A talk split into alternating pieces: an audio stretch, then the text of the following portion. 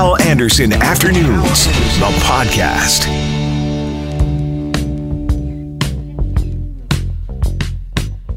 All right, Greg Mackling, co host of The Start, joins us on the phone now. Hello, Greg.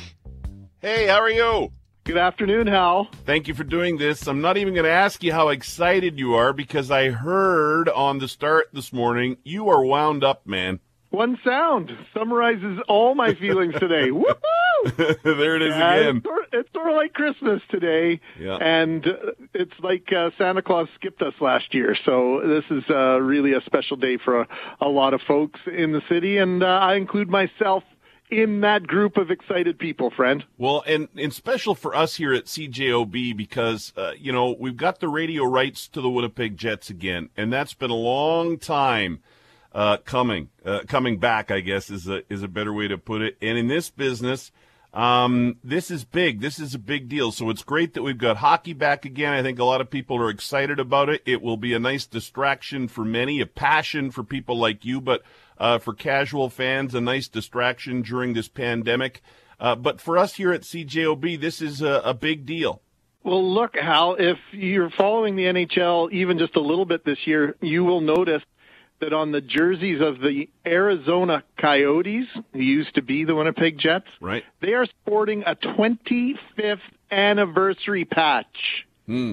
So April 28th, 1996 was Wow. the last Winnipeg Jets game at the Winnipeg Arena. And of course, that's the last time until today that a Winnipeg Jets game was broadcast live here on 680 CJOB. So when you say a long time coming, you're not joking. A quarter of a century is a, a long time, eh, no matter what you're talking about. hmm And I can't believe it's been 10 years for this version of the Jets already. It's mind boggling, quite frankly. I do not want to sit down and calculate how much that translates into season ticket costs, but uh, I'm sure your wife has it all figured out. I'm sure Jackie knows down to the penny. oh, yeah, Jackie knows the number. But, you know, uh, we've been speaking to passionate fans uh, throughout the morning and uh, last night on Global News at 6 o'clock. Yep. And it, it transcends money. It transcends hockey. I always talk about the relationship that my dad and my brothers have and experience uh, around hockey. It's built around our pride of Winnipeg. It started in the World Hockey Association. My dad started taking me to the games when I was just five and a half, six years old. And I fell in love with the notion that Winnipeg was playing teams from all over North America, and then they went on to play against the Soviet national team, and they went to Finland to, to play in the is uh, in a tournament in Helsinki, and then the Izvestia tournament in in Moscow. The Jets played the Soviet national team in Tokyo, a three-game series once upon a time, and that was all on 680 CJOB. Ken Nicholson calling most of those games, Yep. and and how I traveled around the world with the Winnipeg Jets thanks to them being on the radio. And there's just something special about that connection that hockey and Winnipeg have. Uh, it can connect us with uh, people in our lives that it might not otherwise connect us to. And I think it really elevates our self of uh, our sense of self and our sense of pride in our community. And that's really, I have to say, what it's all about for me. I love hockey, Hal, but it's very rare I will watch a hockey game between two teams if one of them isn't the Winnipeg Jets. Well, and you just answered my next question because I was going to say, why is this such a big deal to you? But you've done a great uh, job answering that already. And I wanted to have you on today because the goal of today was to get some super fans on. And you are the biggest Winnipeg Jets fan that I know. I mentioned this on my show yesterday. We were all on a Zoom call when the boss, Brent Williamson, announced that the Winnipeg Jets were coming back to CJOB, and you jumped up. You were, you know, firing your fist into the air. I mean, you were so excited. It was, it, it really warmed my heart to see that. You know, uh, thank you, Hal, and that- means a lot the coming from you. You know how special you are to me, and uh, let's face it, I- I'm just a kid from the west end of Winnipeg who grew up uh, loving the Bombers and the Jets and listening to their games and playing hockey and playing football and dreamed about playing both once upon a time. But my real dream was to one day call the games on CJOB Yeah. and take over for Ken Nicholson or Curt Keilback or Kelly Moore or Bob Irving Yeah. And I get to work here every single day and, and call Bob a friend and Kelly a friend and you, all these legends of broadcasting. And so last year when the Bombers won the Grey Cup in Calgary and I get to go to Calgary, uh, you know, I, I might as well be 19 years old again. I might as well be 12 years old again, uh, starry eyed, but, but trying to do my best to, to convey what I'm seeing for those that aren't fortunate enough to go. And then that's how I feel today, Hal. This is so full circle in my life, and I apologize for making it ultra personal that way, but uh, it, it's very uh, overwhelming feeling for me. The place where I work the dream that I had going back to grade three, the place where I always wanted to work, and now we have the the Jets broadcast rights. Uh, it, it's a little bit of a dream come true for me on, many levels. Well, and it's a bit of a love in here. That's why I think you're such a great guy. Why you're so special to me because your story of how you had a goal and a passion and a dream to be on the radio one one day, and how hard you worked to get there, and now you are uh, on this huge radio station doing this highly rated morning show with uh, McGarry and McNabb. And it really is, uh, and that, in my opinion, that's what we miss in this business sometimes. Not all the time. There's lots of passion, but often the passion's not there. It becomes another job uh, that has to get done, this business. And for me, it's always been a love and a passion, and I know that's what it is for you. So, you know, that's uh, that's why I, I really think the world of you too. I think that's why we connect on a level, and I appreciate you yeah. saying that. That means a ton to me. I actually had a listener, Hal, send me an email this morning.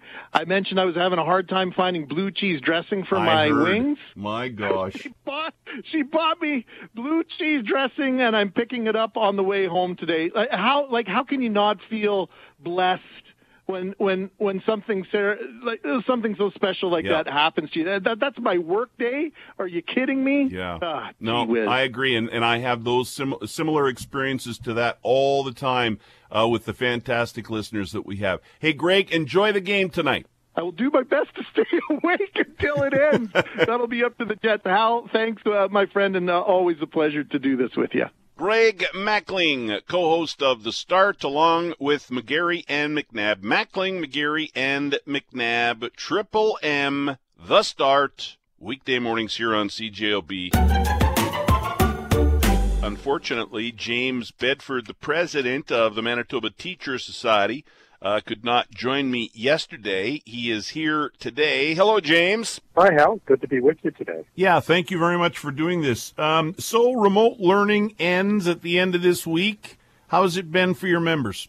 Well, I think it's been a it, has been a challenge. Uh, we knew it was going to be a challenge for them uh, coming into this month. Uh, and you know, the, at the early years, they've been asked to to teach students in class and and teach students remotely and in many cases do it at the same time. It, it's like texting and driving. It, it, it's two distinct activities.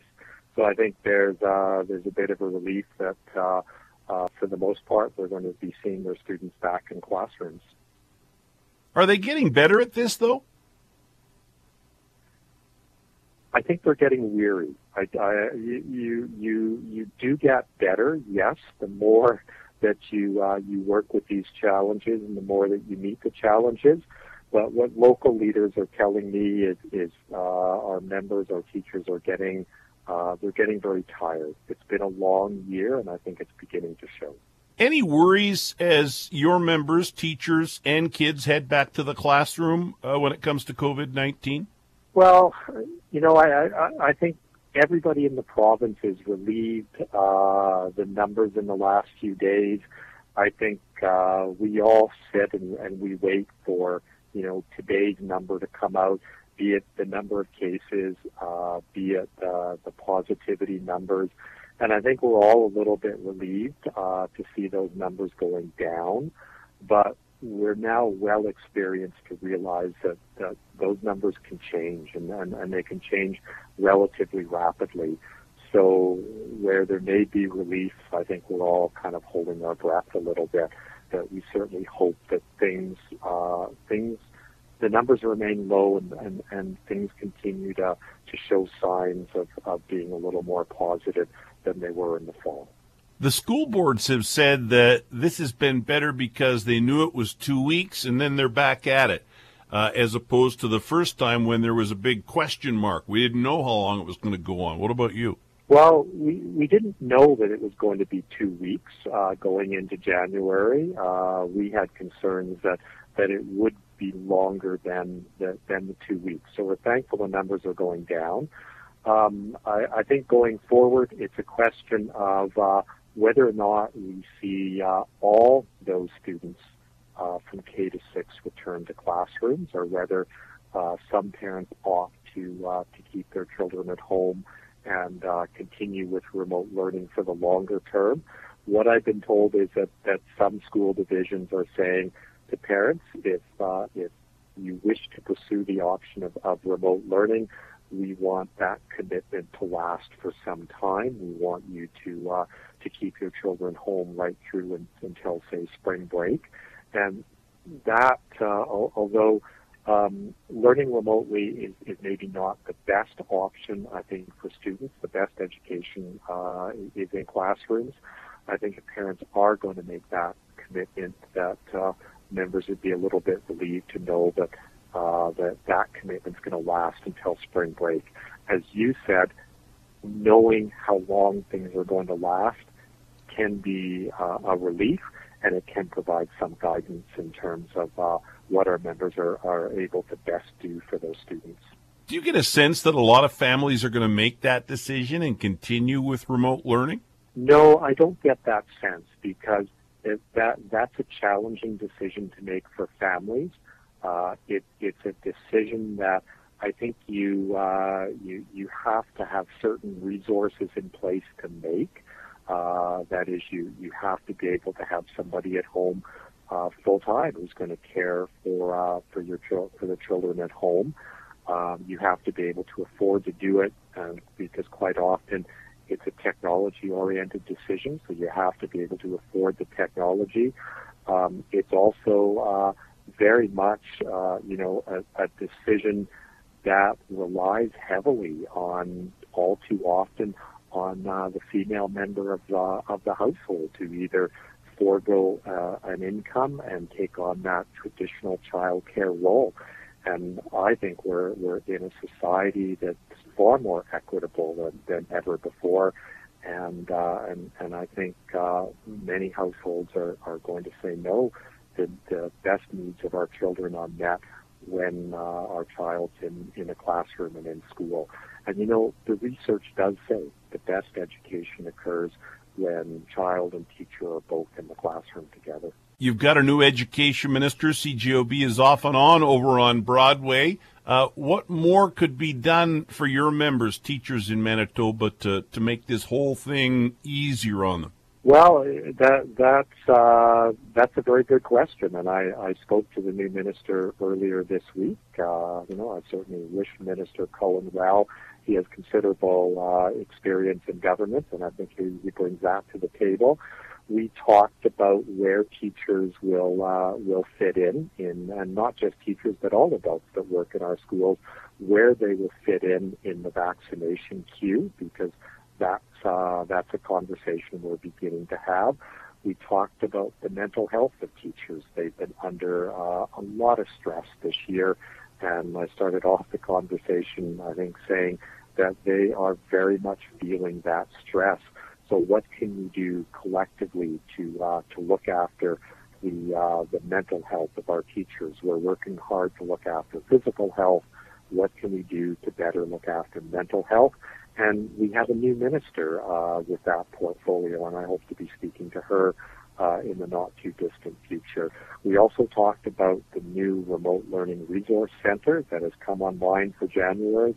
Our members are discovering uh, what uh, what assistance that resource center can provide, and I think the the resource center and its principal are are also discovering how they can best meet the the, the needs of uh, teachers and students within the system.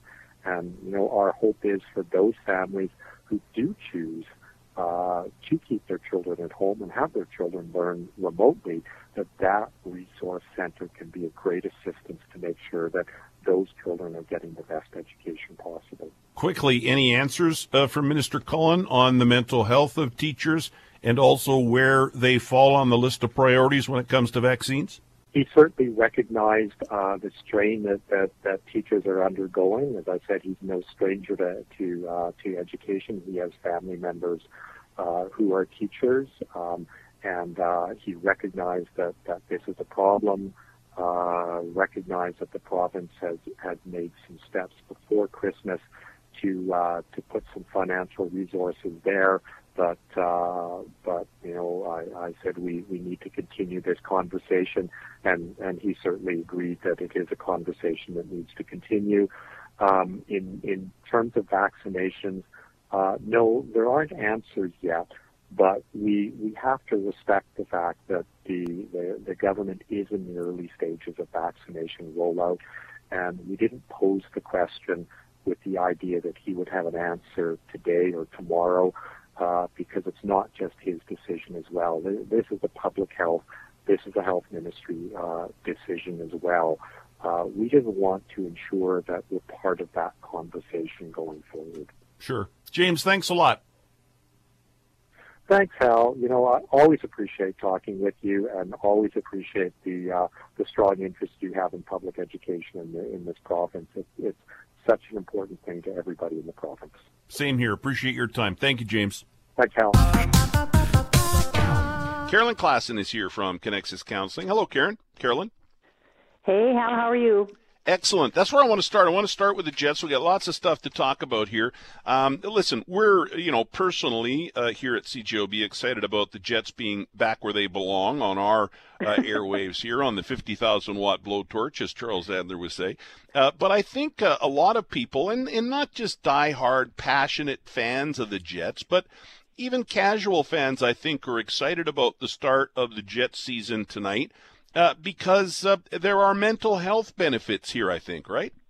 I think so. I, you know, so often, um, I know when I went to, um, I used to teach uh, skills to students. I would say, so one of the first things you do when you, you just get somebody comfortable when you first meet them, and you talk, you make small talk. You talk about the weather, you talk about sports, and it's just one of the ways that people can connect on a very safe sort of level is to be able to connect about something that is relatively innocuous, although Jets fans would say their their game is anything but innocuous. But for you know, it's sort of a safe topic to start to talk to somebody about before you get sort of get into some of the tough nitty gritty.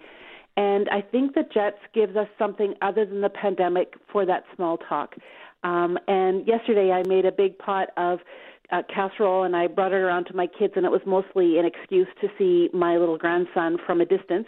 Uh, yeah. Uh, and then we had a Zoom supper, and you know we exchange conversation back and forth. And at some point, I'm like, so when conversation dies down, so anybody have anything new?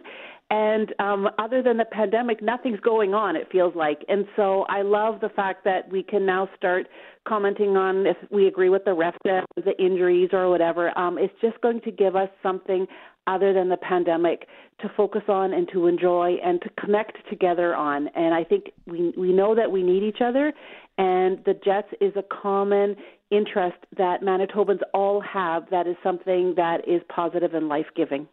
Yes.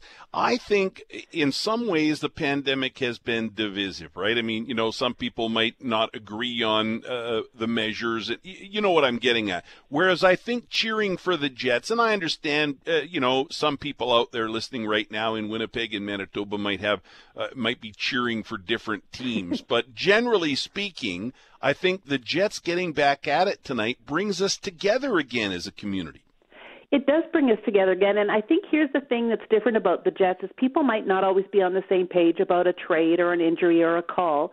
But we know that when we have a discussion about it, there's very little writing on it. Whereas when we're disagreeing about the pandemic, we know that people's livelihoods, their very health and well-being is on the line. Like people are really passionate because there's really high stakes. The Jets, we can be passionate about it, and at the end of the day, we just go to sleep and wake up the next morning, right? Yeah, no, I I think you're absolutely right. That that was my thought anyhow. Uh, when I sort of you know looked at the Jets starting up again and being here on CJOB and the way it's been for you know it, it's so hard to believe. Like I've been at home now. Uh, for almost 10 months. I'm a couple months short of 10 months. I mean, that's yeah. that's crazy that this has gone on that long.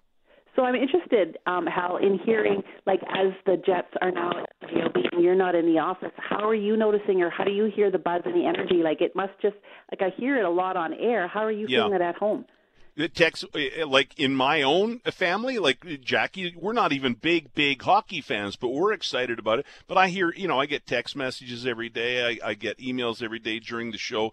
Uh, i'm on social media right? Instagram facebook and, and twitter. People are fired up about it. People are excited about it. And then selfishly us here at CJOB and i said this to greg mackling earlier because he is the biggest winnipeg jets fan i know so i had him on today. Um, it- this is a big deal for us in the radio industry you know um, it's it's a coup, and and we've got them, and we're going to enjoy it. Like this is going to be so exciting tonight uh, to have Winnipeg Jets hockey back on CJOB, in my opinion, where it belongs. Um, you know, so it's a chance for us to toot our own horn a little bit, pat ourselves on the back, and and uh, yeah, so it's it's you know exciting uh, from that perspective as well. It's Hey, like a um, homecoming of sorts. it is absolutely. It's a homecoming, you know, and, and we do need this distraction. We we need uh, we need uh, you know to have something other than this uh, pandemic to focus in on, even if it's just for a few hours uh, during a game. Hey, And it's organized. And Hmm? the food, eh? And the food. Yes, we've been talking about the food nonstop. Yes. So, what was the casserole you delivered last night? What was it? Well, it was like hamburger, noodles, and tomatoes. Nothing very Oh, fancy, but No, I love that. That's what my yeah. mom used to make for me all the time. I'm a sucker for that. I love just a basic, you know, casserole. Yeah. Yeah. Yeah. Hey, it's Organize Your Home Day. I was saying earlier on the show, I, I've had 10 months, as I just said. I've had 10 months to get a little more organized at home. And you know what I did? I, I, I uh, found a great deal on a, uh, like a big office closet, and I now my mess is in the closet. But the messes, but the messes still are there. And it's Organize Your Home Day. So I wanted to talk to you about that if you've got any advice on that. But it, I, I also want to talk to you about organizing your life to some degree. Eh, the one advantage to me having all my messes behind closed doors now is before they were all around me and it made me crazy. And I don't know if, if it's better in, in this closet or out in front of me so I can go, I have to deal with that. But I feel better having it in a closet. There has to be some psychology there, Carolyn. Help me out. Well, absolutely. I think when we have a very busy environment that feels disorganized and chaos, chaotic, it can sort of start to have our insides feel the same way. And so, as the outside feels calm and peaceful uh, and feels organized and is decluttered, it also helps declutter our spirits and our minds. And so, that whole idea around organize your home day, for many of us, it's a shame trigger because we feel like we've been at home for 10 months, we should be way farther ahead. But I guess I would encourage people to say, what if it was just set the timer in your microwave for 10 minutes and see what you can get done in one drawer and enjoy the feeling that that gives you? Because we know that when people um, work in very little bits, that feels very manageable and sort of builds their spirit. It de stresses them, it increases their productivity. It just helps you feel better about yourself as you can do little bits. And I think when you, if you bought closets and you put your mess in there, I think if you found that that was helpful and good for your mental health, like good on you because even that took some work and some effort and gives you that spirit of I have a clean space and I can feel good about because you've been working at home for a long time. You Yeah. need a space that you can feel like you can do good work in. You're giving me a little too much credit, I think, with the mess in the closet now, but I but I appreciate that. Uh, negativity. I wanted to talk to you about negativity for a couple of reasons. I was I was reading an, an interesting article, and they were talking about deconstructing your negativity and a few questions they say to ask yourself. Do you often expect that everything will turn out horrible? Do you only see the bad without seeing the good? Do you ignore or devalue? The positive things. So that was one reason I wanted to talk about negativity. And then I read about Betty White. God love Betty White. Hmm. Betty White is set to celebrate her 99th year on earth on Sunday. Wow. And listen to what she told People magazine. This is how she stays stays so sunny. And I often wondered if it's an act with her or if she really is, but they say she really is an incredibly positive person. Here's what she told people. I don't like the other side. The positive side is a lot more fun. Plus, I am blessed with good health, so turning 99 is no different than turning 98. The key to which I thought was funny. She says the key to a long and happy life in the end is a sense of humor. Don't take yourself too seriously. You can lie to others, not that I would, but you cannot lie to yourself. So talk to me hmm. about staying positive like Betty White and dealing with negativity, Carolyn. Well, I think we need to know that our, for our brains, negativity is the default. And negativity is the default because our brains want us to stay alive. And so when we are going for a walk and we think, should I go onto the river and walk on the ice? Our brains are primed to think, hmm, I wonder if it's thick enough. And that is actually a helpful thing because you don't have to make that mistake too often and you're in really deep trouble. And so our brains are primed to find the danger before they're going to find the good. And so, like Betty White said, it's a choice that you have to make. I'm going to look for the good. I'm going to find the fun in this. I'm going to find the beauty. I'm going to be grateful for it. And it, it's a matter of always looking, you know, that, um, that figure ground where you can see the vase, the black vase or the white silhouettes.